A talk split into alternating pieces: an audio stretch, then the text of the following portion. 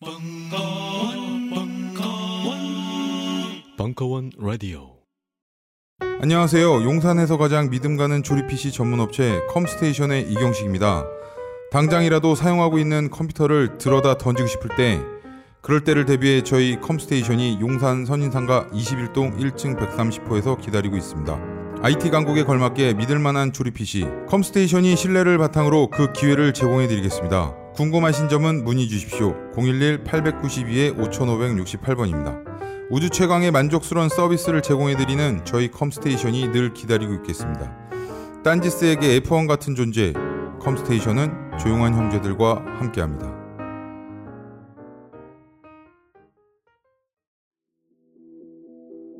대한민국 넷페미사 2부 손희정 변화하는 온라인 환경 다중화된 여성 주체들 2016년 10월 8일 강연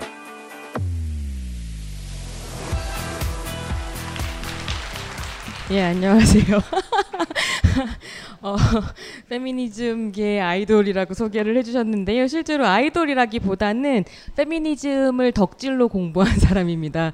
그래서 오늘 저의 최애캐였었던 권기면영 선생님이 앞에 어, 강의를 하셨고요. 어떻게 보면 성공한 덕후인 거죠. 네, 선, 성덕으로서 여기에 나와서 하지만 저의 최애캐가 세계는 망했다로 강의를 끝내셔서 이 세계는 망했다 해서 어떻게 다시 시작을 해야 될까 뭐 이런 고민을 좀 하고 있는데요. 실제로 생각해 보면 헬조선이라는 조건이 되게 중요하다라는 이야기를 좀 드릴 텐데 그렇게 얘기하면 망한 세계인 것 같고요.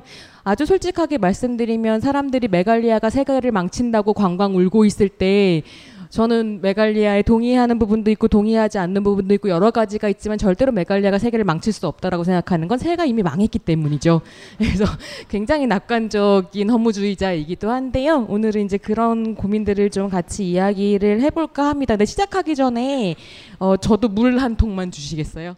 어, 이야기를 들어보시면 아시겠지만, 그러니까 권김 쌤이 활동했었던 그 시기와 제가 트위터나 기타 등등을 통해서 페미니스트로 거듭났었던 그 시기 사이에 어떤 간극이 좀 있고, 실제로는 권김 쌤이랑 저랑 이런 얘기를 해도 되는지는 모르겠는데 나이 차는 두 살밖에 안 나요. 근데 제 마음속에 거, 어마어마한 선생님이자 선배였었던 것은 그러니까 제가 페미니스트로 정치하기 시작한 어떤 지점들이 이제 많이 미끄러지는 부분들이 있고 되게 많은 사람들이 제가 영 페미니스트라고 생각하시는데 왜냐하면 서울국제 여성영화제에서 올해 동안 일을 했었거든요. 근데 저는 한 번도 국, 서울국제 여성영화제에서 일할 때 영페미스트의 정체성을 가진 적이 없고, 그래서 여기저기 다니면서 전 영페미가 아닙니다. 라고 이야기를 하면, 이야기를 했었는데, 사람들이 그 얘기 이제 그만 하라고, 그냥 영페미인 척 하고 있어도 된다. 이래서 그런, 그런 걸로 뭐 이런 생각을 하고 있는데요. 약간 이야기의 결들이 다르다라는 걸 좀 느끼실 수 있을 거예요. 왜냐하면 여성학을 전공한 페미니스트와 사실은 대중문 저는 시네이 11에서 페미니즘을 배웠고요. 서울국제 여성영화제에서 페미니스트로 거듭나고 이런 이제 대중문화의 장 속에서 등장하게 된 페미니스트이기 때문에 다시 한번 강조하자면 약간 덕질의 성격들이 있는 이런 차이들이 조금 있습니다. 근데 이런 차이들이 한편으로는 2008년 아까 이제 뭐 90년대 중반에 등장했던 영페미와 2000년대 중반의 영페미와 지금 활동하고 있는 온라인 페미니스트 사이에 어떤 차이들이 있냐라고 이야기를 할 때 2008년 즈음부터 약간 주목해 볼 수 있는 어떤 흐름들이라고 하는 것은 대중문화와 떼어놓고 이야기하기가 굉장히 어려운 부분들이 있고 그래서 어, 90년대의 페미니스트들은 어떻게 보면 대중문화라는 장을 활용해서 페미니즘을 펼치고 싶어 했었던 사람들이라고 한다면 제가 속해 있는 어떤 시대라고 하는 것은 물론 서울국제 여성영화제가 대중문화를 경유해서 페미니즘을 이야기하려는 대표적인 장이었긴 했지만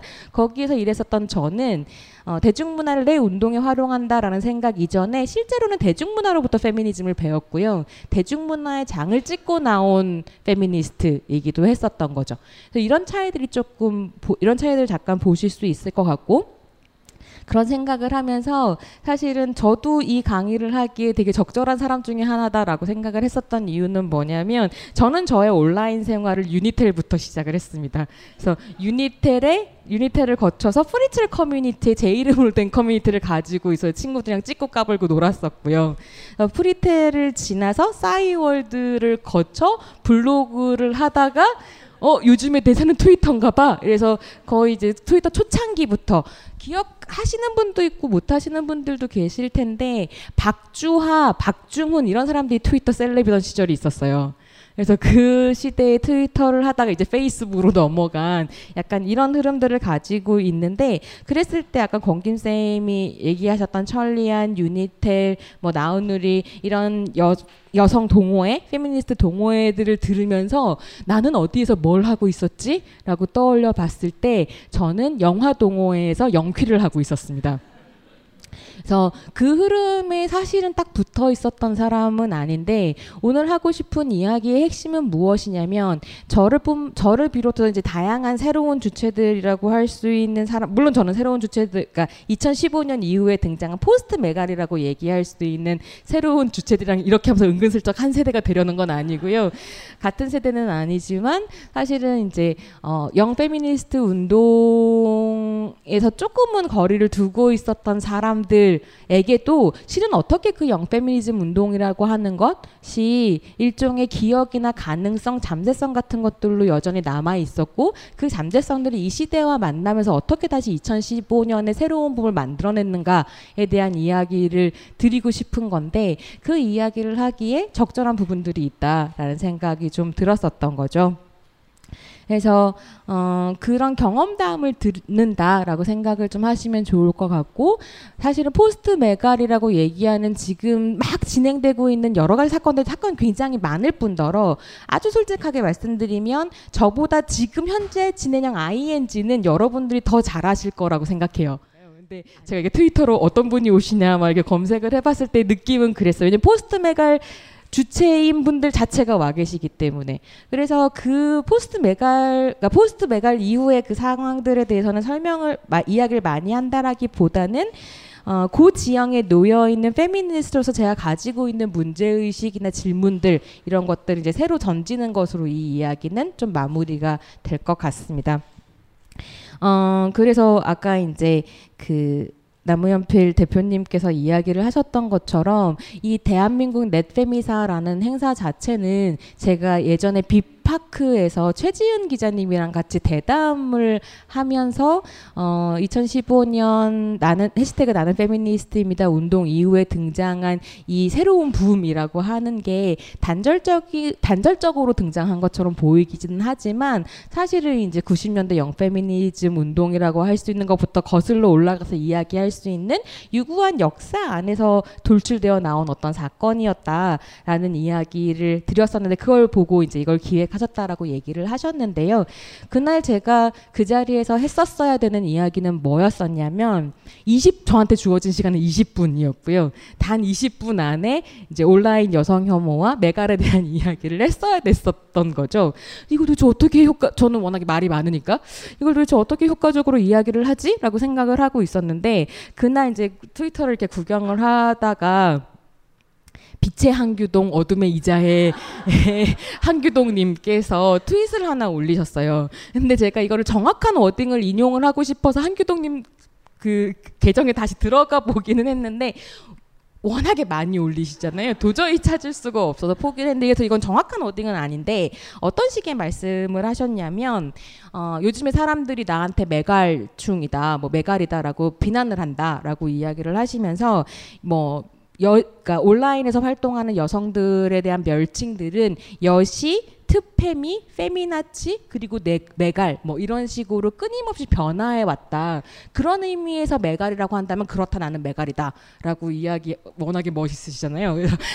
그런 tweet을 올리셨고 이걸 보는 순간 그러니까 이게 정확한 wording은 아니에요. 제 머릿속에서 재구성된 거긴 한데 이걸 보는 순간 아 기가 막힌 트윗이다라고 생각했던 건 뭐냐면 온라인에서 떠돌고 있는 생각하고 말하고 설치는 여자들에 대한 여러 가지 멸칭들이 있잖아요. 사실 그 멸 칭의 역사라고 하는 것이 온라인 페미니즘의 역사하고도 맞는구나. 라는 생각을 좀 했었던 거죠. 그래서 제 그런 정리로 이 이제 멸칭들을 다시 정리를 좀 하자면 페미년, 꼴페미 이것들이 이제 그 아까 권김쌤 강의에 나왔었던 군가산전제 폐지와 더불어서 여성부 생기고 이럴 때 나왔었던 거기 이제 전효옥 씨 욕하는 것으로 시작했던 오크년 뭐 이런 거 있잖아요. 페미년, 꼴페미, 배운 여자, 여시, 트페미, 페미나치, 메갈 이런 식으로 이제 계속 멸칭들은 변해 왔었던 거죠. 그래서 사실은 시사인에서 얼마 전에 절독 사태 겪었잖아요. 그 절독 사태 한가운데 있었던 분노한 남자들이라는 기사에서 천관율 기자가 그런 이야기를 해요. 만약에 메갈이 mirroring이라는 방식을 취하지 않았다고 해서 지금 이 분노한 남자들이 말하자면 한국 사회에 가동되고 있는 이 페미니즘 의제에 동의하고 거기에서 함께 싸웠을지는 모르겠다. 라고 이야기를 합니다. 기가 막힌 문장이라고 생각했어요. 왜냐하면 우리는 뭘 해도 끊임없이 페미년, 꼴페미, 배운 여자, 여시, 트페미, 페미치, 나치, 페미나치, 메갈이었기 때문이죠. 그래서 이것들이 한편으로는 온라인 페미니스트 수난사를 좀 보여주는 멸칭의 역사다라는 생각을 했었고요. 어, 꼴페미까지가 이제 권김쌤이 이야기하신 그 역사였다고 한다면 저의 이야기는 배운 여자부터 시작이 됩니다. 그래서 이 배운 여자에 대한 이야기부터 하기 전에 좀 이제 뭐 최근 사건부터 이야기를 하죠. 왜 이런 자리들이 마련됐을까에 대한 중요한 계기이니까요. 2015년 으로 갈 수 있겠죠. 2015년 2월 정도였던 걸로 기억을 하는데 대한민국에서 페미니즘이 reboot 되었습니다. 저는 이거를 페미니즘 reboot라고 이야기를 하고요. 이때 이제 reboot 쭉 얘기를 들어보시면 제가 어떤 덕후인지 잘 아실 수 있을 거예요. 대, 대체로 대중문화이고 어, 영화학 전공자고요. 온갖 종류의 B급 영화, 헐리우드 영화, 장르 영화와 히어로물 이런 것들을 좋아합니다. 제일 좋아하는 건 물론 공포물인데요.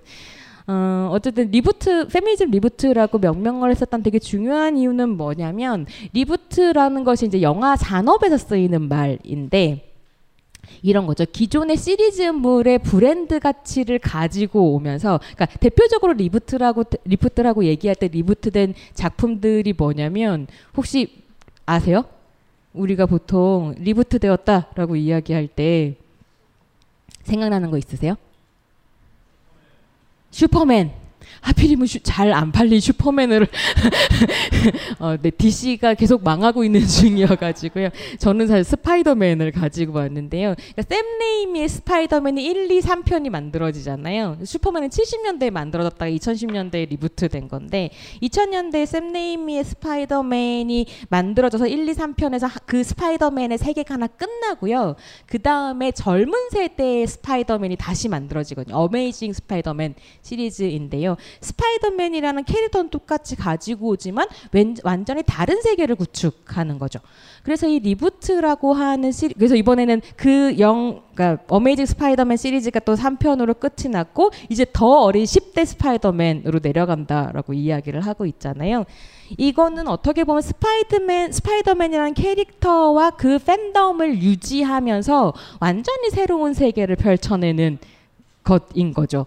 그래서 2015년에 등장을 했었던 페미니즘이라고 하는 것은 한국 사회에 어쨌든 뭐그 거의 사라지고 없어졌다라고 이야기되기도 했었지만 2000년대 중반에. 그래서 왜 그런 얘기 드, 제가 종종 특강에서 하는 얘기인데 그 이 페미니즘 reboot의 시작을 알렸던 사건 중에 하나가 나는 페미니스트가 싫어요라고 외치면서 IS에 합류하기 위해 터키로 간 김군 사건이었거든요. 근데 그 사건이 터지고 난 다음에 페미니즘이 네땡땡 검색 1위에 올라갑니다. 그래서 이제 그 검색어 1위에 올라간 것을 보고 정희진 선생님이 아침에 이제 네이버에 들어가 네, 땡땡이라고 얘기했다. 그냥 다 얘기할게요. 헷갈리니까 네이버에 들어갔다 페미니스트가 1위인 걸 보고 깜짝 놀라면서 있을 수 없는 일인데. 그래서 어, 페미니스트라는 걸그룹이 나왔나? 라고 생각을 하셨었다라는 거예요. 근데 그게 뭘 보여주냐면 2015년에 페미니즘이라는 게 한국 사회에서 가지고 있었던 위상이 이제 그 정도였었다라는 거죠. 어, 그래서 그렇게 사라졌다라고 이야기할 수 있는 페미니즘이라고 하는 것이 되돌아와서 리부트가 되었는데 그것은 어떻게 보면 단절이기도 하고 왜냐면 사라졌었던 것이기 때문에 단절이기도 하고 접속이 되는 어떤 지점들이고 이 접속이 어떻게 되었는지 이제 조금씩 설명을 드리긴 할 텐데 접속과 단절의 지점을 어, 예민하게 인식을 하면서 그 세계관을 가지고 오되 변형시킨 것으로서의 새로운 흐름. 이라는 의미에서 이제 2015년에 페미니즘 reboot 되었다라고 이야기를 했었고요.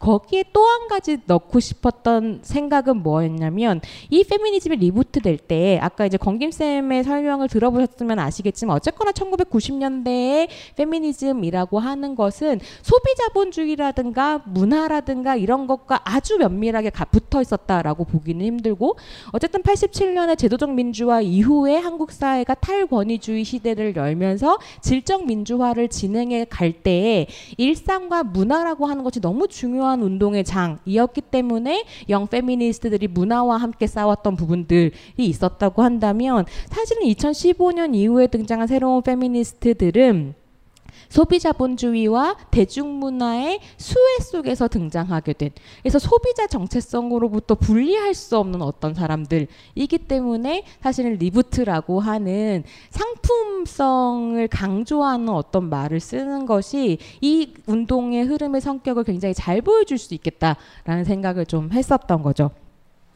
그래서 이 시 그러니까 그때 들어 2015년에 페미니즘이 reboot 되었다라고 이야기를 하고요. 그러면서 제가 좀 구분을 하고 있는 건 뭐냐면 어쨌거나 1990년대 중반에 등장했었던 영 페미니스트의 사이버 페미니즘과 어 2010 5년, 그러니까 2010년대 중반에 등장한 이 온라인 페미니즘은 구분이 되는 지점이 있다고 생각합니다. 그래서 90년대는 사이버 페미니즘이라고 이야기하고 2010년대는 전 온라인 페미니즘이라고 이야기하는 거죠. 이것은 다시 한번 반복하자면 90년대 페미니스트들은 아까 권김쌤 설명하신 아 이거 되게 편하고 좋네요. 권김쌤이 앞에서 해주셔가지고 그러니까 사이버 공간이 페미니즘 운동의 가능성을 볼 수 있는 어떤 공간, 젠더 bending을 시험해 볼 수 있는 공간, 혹은 여성들이 안전하게 토론할 수 있고 이야기할 수 있는 공간으로서 사이버의 가, 사이버 공간의 가능성들을 탐색하면서 운동과 같이 갔다고 한다면 지금 2010년대는 이게 사이버 공간의 가능성이기 전에 이미 온라인이라고 하는 것, 네트, 그러니까 광대한 네트라고 하는 것은 20, 30대 젊은 여성들의 삶의 조건의 기반인 거죠.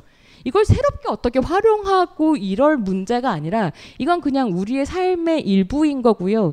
사실은 운동의 가능성으로서의 네트라기보다는 삶의 조건으로서의 네트라는 점에서 이제 이 두 가지는 좀 구분이 될 수 있다라고 생각을 합니다. 그리고 역시 이제 그렇게 얘기를 했을 때에 온라인 페미니스트들이 활동하는 중요한 거점은 저는 트위터라고 생각을 하는데요. 여전히 지금도 그러니까 이슈들이 가장 빠르게 유통되고 나눠지고 하는 공간은 역시 트위터인 것 같습니다. 그리고 트위터를 통해서 굉장히 많은 여성들이 코르셋을 이제 벗고 있는 부분들이 있고, 음, 특히나 리부 페미니즘 reboot 이후에는 매일매일 트위터는 여혐 고발의 장. 이 되어서요. 굉장히 많은 남성 celeb들 혹은 그러니까 트위터 celeb이랄까요? named랄까요? 페미니즘 필터에 의해서 아스라이 사라져가는 네. 이게 조금 있다가 나, 말씀을 드리기는 할 텐데 이거 준비를 하면서 이제 예전에 있었던 여러 가지 사건 사고 사건 사고라고 할 만한 것들 찾아보는데 아 이거 실명을 어떻게 해야 되지? 한 시사 주간지에 고땡땡이라는 기자가 있었습니다. 어, 독땡닷컴이라는 것을 운영을 하는 분이었고요. 이분이 트위터에 그러니까 뭐 사실은 모르시는 분들 이분을 모르셔도 이분의 유행어는 아실 거예요. 지라리 풍년이다라는 유행어를 만드신 분이에요. 근데 이분이 지라리 풍년이라는 말은 어떻게 해서 나오게 됐냐면 이분이 음 그런 트윗을 올리는 거죠. 선생님께 죄송해요 시리즈 트윗인가 이런 걸 올리면서 새로 오신 뭐 저 고등학교 때 새로 오셨던 도고 선생님 죄송해요. 인디안 밥 할 때 브레지어 끈 푼 거 저였어요. 뭐 이런 트윗을 올렸던 거죠. 이제 그 트위터에 모여있던 한 줌의 페미 언니들이 공분하여서 어, 비판을 했고 그 비판에 대해서 고땡땡 기자님께서 페미니스트들이 이거 갖고 시끄럽게 구는 모양이다. 지랄의 풍년이다. 이렇게 이제 올리신 거죠. 근데 만약에 그냥 그 브레이저금 풀었다는 얘기만 올라왔으면 그렇게까지 막 공분하진 않았을 텐데 이게 역사가 좀 있었던 거예요. 그래서 그 독땡닷컴에 또 그분이 뭘 올렸었냐면 어, 똥꼬치마 입은 여자들한테 쓴 글을 그린 거죠. 그래서 나도 네 똥꼬 보기 싫다 왜 가리고 올라가냐 뭐 이런 식의 이야기였던 거예요. 그러니까 치, 짧은 치마 입고 뒤에 가리고 올라가는 여성들을 비아냥거리면서 보여주기 싫어, 어, 그러니까 나도 보기 싫고 가리지 말아라. 왜그 그 함의는 왜 나를 잠재적인 가해자로 취급하냐 이런 거였겠죠. 그러면서 그 글의 마지막은 착하게 입었으면 행동도 착하게 해라 이렇게 끝납니다. 이게 4년 전, 5년 전에 있었던 일인 거죠. 기자가 이런 이야기를 자기 블로그에 올릴 수 있는 시절이었다라는 거예요. 그때도 우리는 분노하여서 문제를 제기하고 재미있는 건 그때도 절독 선언이 있었어요. 그러니까, 그러니까 그런 독땡닷컴에 올린 게 있었고 사과하지 않은 게 있으니까 불의지원 끈 푸는 것도 이렇게 화가 내게 되는 건데 그러니까 고땡땡 기자가 싫어서 저는 시사 저는 이 주간지를 절독하겠어요라는 전화를 페미 언니들이 페미니스트들이 걸거든요. 한 줌의 페미가 했겠죠. 물론 아무런 영향력이 없었어요. 왜냐하면 보시는 것처럼 어, 오유일배 대동단결에서 절독을 벌이면서 기자 두명 기자의 연봉을 다 날라 날려버리는 이런 식의 절독 흐름에도 사실은 굴하지 않고 스스로의 길을 가고 있는 훌륭한 시사 주간지이기도 하고요. 어, 이 얘기를 길게 말씀드리는 건 뭐냐면 감각이 사실은 많이 변했다라는 거예요. 지난 2년 사이에. 5년 전에는 기자가 그런 걸 올리고도 뻔뻔하게 니네가 지랄이구나라고 이야기할 수 있었어요. 근데 지금 그 일이 벌어지면 어떤 일이 벌어질지 예, 상상하기 힘들고 실은 이런 변화 같은 것들은 post 메갈 주체라고 할 수 있는 이제 새로운 온라인 페미니스트들이 만들어가고 있는 것이라고 할 수 있겠죠. 어, 그랬을 때에 저는 그러니까 사실은 트위터라는 매체에 대해서는 이런저런 고민들이 좀 있기는 하는데 어떤 말하자면 먹잇감이라 그럴까요? 떡밥이라고 이야기하는 것이 트위터에 던져졌을 때 사실은 사람들이 정말로 우훅 몰려들어서 아주 빠른 시간 안에 굉장히 이 사안을 확장시키고 깊이 있게 만들어서 논의를 끝내고 싹 마무리합니다. 근데 이렇게 되는 이유 중에 하나는 트위터가 인정투쟁이라고 하는 것을 굉장히 강화시키는 매체 형식을 띠고 있기 때문이거든요.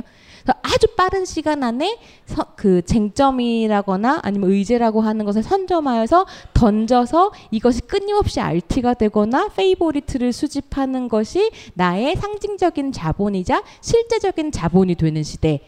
이기 때문에 사실은 이제 어, 페미니즘 의제라고 하는 것도 던져지면 그냥 스쳐 지나갈 수도 있지만 이 의제에 붙어서 이것을 이야기하고 어, 주목을 끄는 것이 상징자본의 축적으로 이어지는 상황이 됐기 때문에 매일매일 페미니즘 의제들이 올라오는 부분도 있는 거죠. 물론 이 전에는 이게 문제다라고 이야기할 수 있는 코르셋 벗기가 있었기 때문 이지만 이건 한편으로는 즐거움이고 재미이고 유의이기도 하면서 자원이 되는 시대가 됐다라는 거예요. 근데 어 그래서 이 얼마 전에 그런 트윗을 또 봤는데 이게 이런 게 것들이 재미있다라고 생각을 하는 건데 어떤 분이 아 제가 그분의 내 아이디 같은 걸 기록해 놨어야지 제대로 인용을 할 텐데 어떤 내용이었냐면 어 죽어도 못 보내라는 노래를 듣고 계셨던 거예요 이분이 2PM에 죽어도 못 보내가 노래 제목이에요. 아 맞아요. 그래서 이걸 보면서 옛날에 이 노래가 참 좋았는데 이제 이런 노래를 들으면 안전 이별을 생각하게 된다. 왜 죽어도 못 보내는 거냐 이렇게 얘기를 하면서 그러니까 사실은 이것들이 literacy라 인터넷 literacy라고 하는 것들의 함양과 함께 연결되어 있는 부분이 일단 있기 때문에 매일매일 여혐에 대한 제보가 올라오는 것이기도 하지만 또 한 가지 중요한 것은 저는 이 것들이 이제 계속 우리가 고민해야 될 문제라고도 생각을 하는데 어 페미니즘이라고 하는 것, 페미니즘이 말하고 있는 문제 의식이라고 하는 것이 주목을 끌 수 있는 분야가 됐다라는 거예요. 이전에는 이야기를 하면 어 이런 거였겠죠. 저 같은 사람들을 그렇게 많이 부르던데 진지충 이거나 설명충 이거나 선비충 아이고 화가 났나요? 왜 침이 튀죠? 이런 식으로 이제 해서 폐기되어 버릴 것이었다라고 한다면 이런 이, 이거의 요즘 말은 이런 거죠. 언니 이거 나만 불편해? 인 거죠. 근데 이게 이제 페, 트위터에 올라오게 되면 주목을 끌고 인정을 받을 수 있는 자원이 됐다라는 것은 다시 한마디로 다시 말하자면 교환될 수 있는 가치로서 페미니즘의 의제가 이야기되기 시작했다라는 점 이것이 한편으로는 페미니즘의 영향력을 형성하는 것, 그러니까 페미니즘 어떤 영향력을 갖게 하는 분위기로 이어질 수 있다라는 것이 이제 흥미로운 지점. 인 거고 계속 주목을 해보고 싶은 지점입니다. 그래서 이거를 제가 예전 얼마 전에 경향신문에 어, 파워가 되는 페미니즘인가 뭐 이런 제목으로 칼럼을 쓰면서 페미니즘은 돈이 된다라는 구호에서 그 돈이라고 하는 것은 단순하게 자본의 축척을 추구하는 자본주의적 자본이라기보다는 교환될 수 있는 가치이자 영향력이면서 power to the people이라고 얘기할 때 그 파워다라고 얘기하는 이제 칼럼을 썼었어요. 근데 어 그렇죠. 많은 좌파 남성 지식인이라고 이야기하는 사람들에게는 여전히 이것이 되게 불편했었던 모양이에요. 그래서 누구였는지 정확히 기억이 안 나는데 이제 친구가 야 너 이런 코멘트 받았다 그래서 긁어서 보여줘서 봤는데 어, 권력을 해체하려는 것이 아니라 권력이 되려는 페미니즘 이라고 이제 비판을 하셨더라고요. 근데 그런 고민을 계속 하죠. 그 이 사람들은 그러면 power to the people을 이야기할 때 그 파워를 뭐라고 이해를 했었을까? 그리고 권력이라고 하는 것이 어, 말하자면 남성 중심적으로만 배타적으로 구성되어 있을 때에 그 권력 여성이 그 권력이 된다라는 거 하는 말 자체는 이미 권력의 해체를 포함하고 있는 거죠. 그래서 이런 고민들을 좀 했었던 부분들이 있고요. 어쨌든 그런 페미니즘 reboot의 결정적인 계기는 아까 말씀을 드렸었던 것처럼 페미니스트가 싫어요라고 아, 터키로 떠났던 김군의 사건과 더불어서 또 한 가지 사건이 더 있었습니다. 이분은 정말 원치 않게 한국 페미니즘의 역사에 길이길이 이름이 남. 오늘 제가 이 강의를 준비하면서 아 사람이 정말로 이 디지털 archiving 시대에는 말조심을 하고 살아야 된다. 이런 생각을 많이 했는데요. 뭐였을까요? 김태훈입니다. IS보다 위험한 무뇌아적 페미니스트라는 칼럼을 쓰셨고요. 어, 그 칼럼은 심지어 온라인으로 풀어지기 아, 온라인으로 안 풀어졌죠. 오프라인 잡지로만 나 그라치아인가요? 오프라인 잡지로만 나왔던 걸로 저는 기억하는데 정확하지는 않지만 사진을 이렇게 탁탁 찍어가지고 어떤 분이 올리신 거죠. 근데 이 칼럼 같은 경우에는 팩트에서부터 우리 팩트 좋아하잖아요. 팩트에서부터 현실 진단까지 전부 다 싸그리 다 틀. 찍혔나요? 이대로 방송 나가나요? 싹이 다 틀린 칼럼이었다고 할 수 있는데 제일 문제가 됐었던 구절은 뭐였었냐면 페미니즘은 68년도에 콘돔이 상용화되면서 여성들에게 성적 자기 결정권이 주어지면서 전 세계적으로 발생하게 되었다. 네. 아, 그죠. 다시 생각해도 너무 웃기죠. 그, 그니까 사실은 하나하나 촘촘하게 다 틀린 서술이었고요. 페미니즘은 아무리 짧게 잡아도 어쨌거나 19세기 말 20세기 초에 참정권 운동으로 보통 역사화를 하고 콘돔은 뭐 기록이 18세기에도 있고 어쨌든 19세기 중반인가 상용화되기 시작한 걸로 알고 있는데 그건 확인이 좀 필요하겠지만 아마 피임약의 상용화랑 헷갈리신 것 같아요. 뭐가 됐던 간에 바이러스도 아니고 발생했다니 뭐 이런 생각이 드는데 사실은 그 칼럼이 보여주는 것은 그러니까 뭐 어떤 어떤 잘 모르는 사람이 아무 말이나 할 수도 있지만 실제로 그 칼럼이 보여주는 건 전 뭐라고 생각하냐면 2015년 대한민국이라는 공간은 페미니즘에 대해서 아무것도 모르는 사람도 아무 말이나 할 수 있는 공간이었다는 거죠. 그래서 그 즈음에 경향신문에서 인터뷰가 왔었어요. 도대체 페미니스트가 뭘 했길래 이렇게 사람들이 너를 너희를 싫어하는 거냐? 소년들은 왜 너희를 그렇게 싫어하니? 그래서 제가 드린 말씀은 사실 페미니스트는 한국 사회에서 아무것도 하지 않아도 미움을 받습니다라고 이야기했습니다. 무슨 말이냐면 한국 사회에서 그때까지의 페미니즘이라고 하는 것은 이거 이게 그러니까 늘 그랬다라는 건 아니지만 그 시점에서의 페미니즘이라고 하는 것은 일종의 텅빈 텅빈 기표 같은 거죠. 김치녀와 흡사한 텅빈 기표로 이 사회가 원하지 않거나 이상적이지 않다고 생각하는 여러 가지 여성의 이미지를 다 우겨 넣어놓고 어, 설, 생각하고 말하고 설치는 여자들의 어떤 뭉텅이로 만들어버린 것이 페미니스트였고요. 재미있는 건 이런 거죠. 이 페미니스트라고 하는 텅 빈 기표가 이제 다, 그래도 다양한 이름을 가지게 됐다는 거. 뭐 페미나치, 메갈, 그다음에 워마드 이런 식의 다양한 이름을 가지게 되었구나. 이것은 긍정할 일인가? 뭐 이런 식의 생각을 좀 하게 됩니다.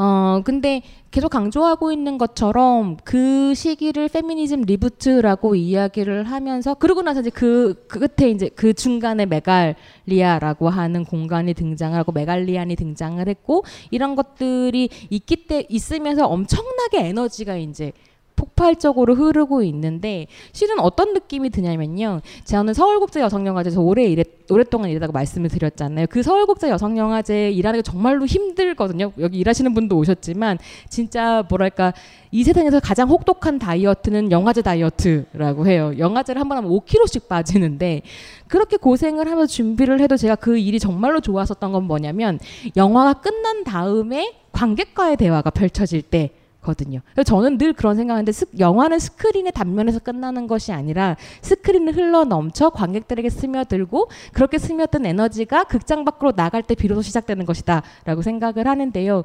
그런 식의 생각을 가지게 해준 공간이 서울국제 여성영화제였던 거죠. 그래서 정말로 powerful한 여성주의 의제를 가진 영화가 상영되고 나서 굉장히 의식 있는 감독이 GV를 끝내고 나면 이 극장이라고 하는 공간이 터질 것 같거든요. 근데 요즘에 어떤 느낌이 드냐면 그냥 한국 사회가 그런 에너지로 차 있는 느낌이 저는 들어요.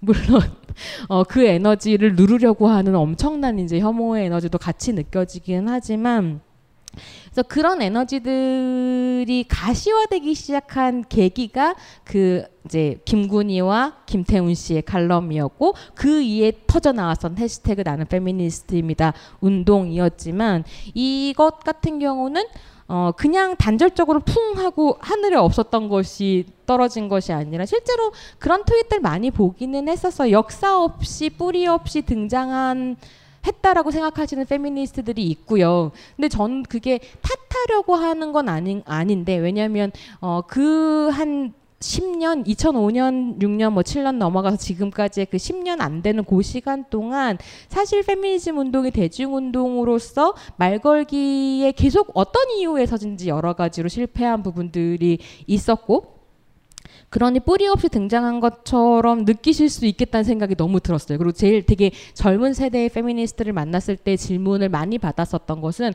너네 그렇게 90년대, 2000년대 중반까지 열심히 활동했다 그랬는데 왜 우리는 너네를 못 봤니? 너넨 어디 있었니? 라는 질문들 많이 받았거든요. 그리고 너네는 그래서 왜 2000년대 중반에 사라졌니? 이제 건긴 쌤이 안 죽고 살아있다라고 이야기는 하셨지만 그런 질문을 받는 이유들은 저는 분명하게 있다라고 생각을 합니다. 그리고 그 공백기에 어, 페미니스트라고 막 정체화하면서 고군분투했었던 이런 저의 무기력한 어떤 부분들을 떠올려 보면 이유 있는 질문이지만 음, 그게 그런 단절 은 분명히 아니었다라는 거죠. 근데 단절할 수밖에 없었던 중요한 계기들은 저는 여전히 어, IMF 이후부터 시작된 신자유주의화에 있다라고 생각하고요. 그 신자유주의화라고 하는 것은 한편으로는 삶의 조건들을 더욱 척박하게 만들어가는 과정이었죠. 그래서 97년에 민주정부 민주정부라고 표현해야 되나요? 어때 국민의 정부였었죠. 김대중 노무현 잃어버린 10년이라고 하는 그 기간을 거치면서 사실은 어 질적 민주화가 그러니까 위계와 위계가 아니라 권위주의와 싸우는 어, 운동들이 많이 진행이 되기는 했지만 한편으로 경제적인 위기라고 하는 것은 계속 계속 심화됐고요. 그, 실제로 이제 헬조선이라는 것이 열렸고 그래서 2007년이 되면 먹고 사니즘 이외에는 아무것도 말할 수 없는 삶의 조건이 만들어진 것이 사실이었던 거죠. 그러니까 실은 그 먹고 사니즘이 모든 의제를 다 삼켜버리고 그래서 학내에서의 운동이라는 것도 사실 한편으로는 신자유주의 대학의 등장과 더불어서 그냥 스펙 쌓는 공장, 스펙 공장이 되어버린 상황 안에서는 어떻게 보면 페미니즘의 의제를 얘기할 수 있는 것들, 이 의제들이 어필할 수 있는 접속 지점들이 없어졌었던 부분들이 있고 그 먹고 사니즘이 모든 것에 어, 모든 의제를 잡아버리는 시기, 잡아먹는 시기가 됐기 때문에 사실 대한민국은 CEO 대통령을 선출하게 되는 거죠. 이 사람이 먹고 살게 해줄 줄 알았던 거예요. 뭐 먹고 살게 해줄 줄 알았는데 자기만 먹고 살 수 있게 된 상황이 펼쳐졌고 근데 그런 이명박근혜 시대라고 하는 것의 또 딜레마는 뭐냐면 신이호 대통령을 뽑아놨더니 자기와 자기 측근들만 다 헤쳐먹고 끝나버렸다라는 걸 사실 국민들이 정확하게 알고 있었다는 거예요. 그래서 실제로 박근혜 대통령을 선출을 할 때 여러 가지 동학들이 물론 있었죠. 우리 그네 불쌍하잖아부터 시작해서 심지어는 그 끝엔 이런 것도 있었어요. 그네는 명박이처럼은 안 할 거야. 라는 생각이 실제로 있었다는 거. 왜냐하면 그네의 아버지인 박정희 전 대통령, 아, 아 우리 지금 대통령은 그네라고 부르고 이상한 조합이네요. 박근혜 대통령의 아버지인 박정희 대통령은 어쨌거나 사람을 죽이고 족제를 했지만 먹고 살게 해줬다는 거예요. 그래 적어도 전통적인 윤리 감각이랄까 도덕 감각이랑은 있을 거라고 생각했던 거죠. 정치인은 사업가랑 달라라는 식의 이상한 사유 체계가 굴러갔었던 거고, 그래서 박근혜를 뽑았는데. 음, 이렇게까지 아무것도 안 할 줄은 몰랐었던 거죠. 어, 뭐 이런 식의 이제 흐름들하고 연결되어 있으면서 이런 삶의 조건 안에서 사실은 평등이라든지 정의라든지 아니면 공존이라고 하는 다양한 가치들을 이야기하는 사회 진보적인 운동이라는 게 실은 자리를 잡을 수 없게 된 부분들이 명백하게 있고요. 그런 상황들이 펼쳐지니까 페미니스트라고 하는 존재는 계속 그런 질, 가치들의 질문을 던지는 사람들이었으므로 시끄러운 설명충이 되거나 진지충이 되거나 꼰충으로 치부되거 물론 꼰충으로라도 치부됐으면 다행이지만 사라져 버렸었던 부분들이 있었던 거죠. 어, 그럼에도 불구하고 저는 그 페미니스트의 영향력이라는 것은 보이지 않는 것처럼 이었으나 계속 존재했다고 생각. 광대한 네트에 기억의 조각으로서 계속 떠다니고 있었다라고 생각합니다. 그리고 우리가 생각했 우리가 다 사라져 버렸다라고 생각했던 영페미니스트들이요 실제로는 그 트위터리안의 얼굴로 그 모니터 앞에 앉아 있었다라는 거죠. 그게 이제 제가 트위터를 통해서 다양한 페미니스트들을 네트워킹을 하면서 발견한 사실이기도 합니다. 이 언니들이 마치 페미가 아닌 것처럼 근데 되게 중요한 시기마다 등장해서 이제 언급을 하는 뭐 이런 식의 부분들이 있었던 거죠. 그래서 이제 아까 말씀드렸던 배운 여자에 대한 이야기로 돌아가 보도록 하겠습니다. 그러니까 저는 계보를 추적하자면 90년대 중반까지도 갈 수 있고 더 어, 사실 추적해 올라가자 보면 여성의 언어를 이야기했던 어떤 흐름까지도 갈 수 있겠지만 저는 이제 2008년 즈음으로 단위를 끊어서 이야기를 할 건데요. 어, 이 배운 여자의 등장이라고 할 때의 원초적 풍경은 아까 권긴 쌤이 화면으로 보여주셨는데요. 선영아 사랑해. 입니다. 2000년대 초반이었던 걸로 기억하고 저도 학부생일 때였는데요.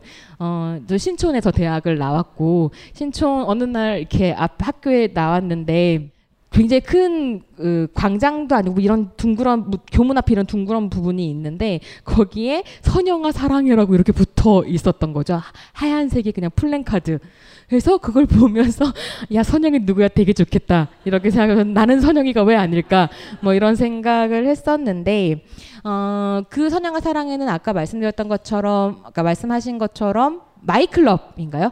그거에 이제 광고였고 사람들이 궁금하잖아요. 그래서 네이버에 선영아 사랑해를 치면 마이클럽으로 연결이 되는 2016년에도 여전히 선영아 사랑해를 치니까 마이클럽이 뜨더라고요.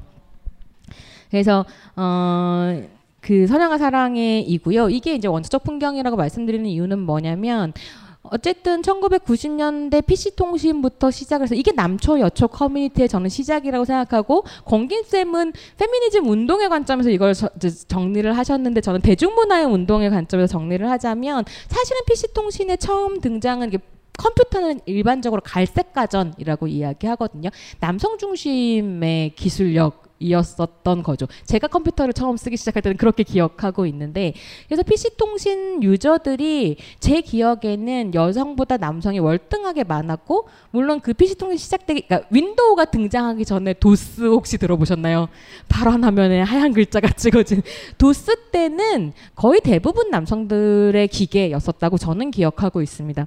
PC 통신이 처음 나타나 등장했을 때도 남성들이 훨씬 많았고 여성들은 흔하게 이제 성희롱이나 사이버 성폭력에 노출되기 마련이었던 부분들이 있었고 그러다 보니까 안전한 여성들의 커뮤니티가 필요한 상황이었었던 거죠. 90년대 말이 되었을 때. 그래서 저는 언니네가 등장을 하고 언니네에서 커뮤니티가 생겼고 이랬었던 것에 대한 기억이 그러니까 안전한 공간으로서의 어떤 여성 공간이라는 감각도 있었던 것 같아요. 그리고 그랬는데 그랬을 때 그 언니네의 언니네의 등장이나 이런 것들이 한편으로는 어, 모든 여성들에게 환영을 받는 건 아니었었던 거죠. 특히나 2000년대 초중반으로 넘어가기 시작하면 열심히 활동했었던 페미니스트들에 대한 역공이라 그러잖아요. backlash라고 하는 것이 시작이 사실 됐었던 것 같습니다. 그래서 뭐 서구에서는 그 backlash가 90년대에 이제 강하게 왔었던 걸로 이야기가 되고 미국 같은 데에서는 그 backlash의 한 종류로 power feminism이라는 게 등장을 하거든요. 그러니까 이때까지 페미니즘이 여성들이 어떻게 피해자이고 뭐 이런 것들을 이야기를 했다라고 한다면 일본의 여성들이 등장해서 여자는 피해자가 아니고 성폭행일 때에도 사실은 동의가 있을 것이며 뭐 이런 식의 이제 말도 안 되는 이야기를 하는 사람들도 실은 있었던 거죠. 그 여성들 같은 경우에는 뭐라고 이야기했냐면 페미니즘이라고 하는 게 등장을 해서 우리에게 슈퍼우먼 컴플렉스를 강요하고 나의 사랑하는 이성 파트너와의 관계를 망쳤어.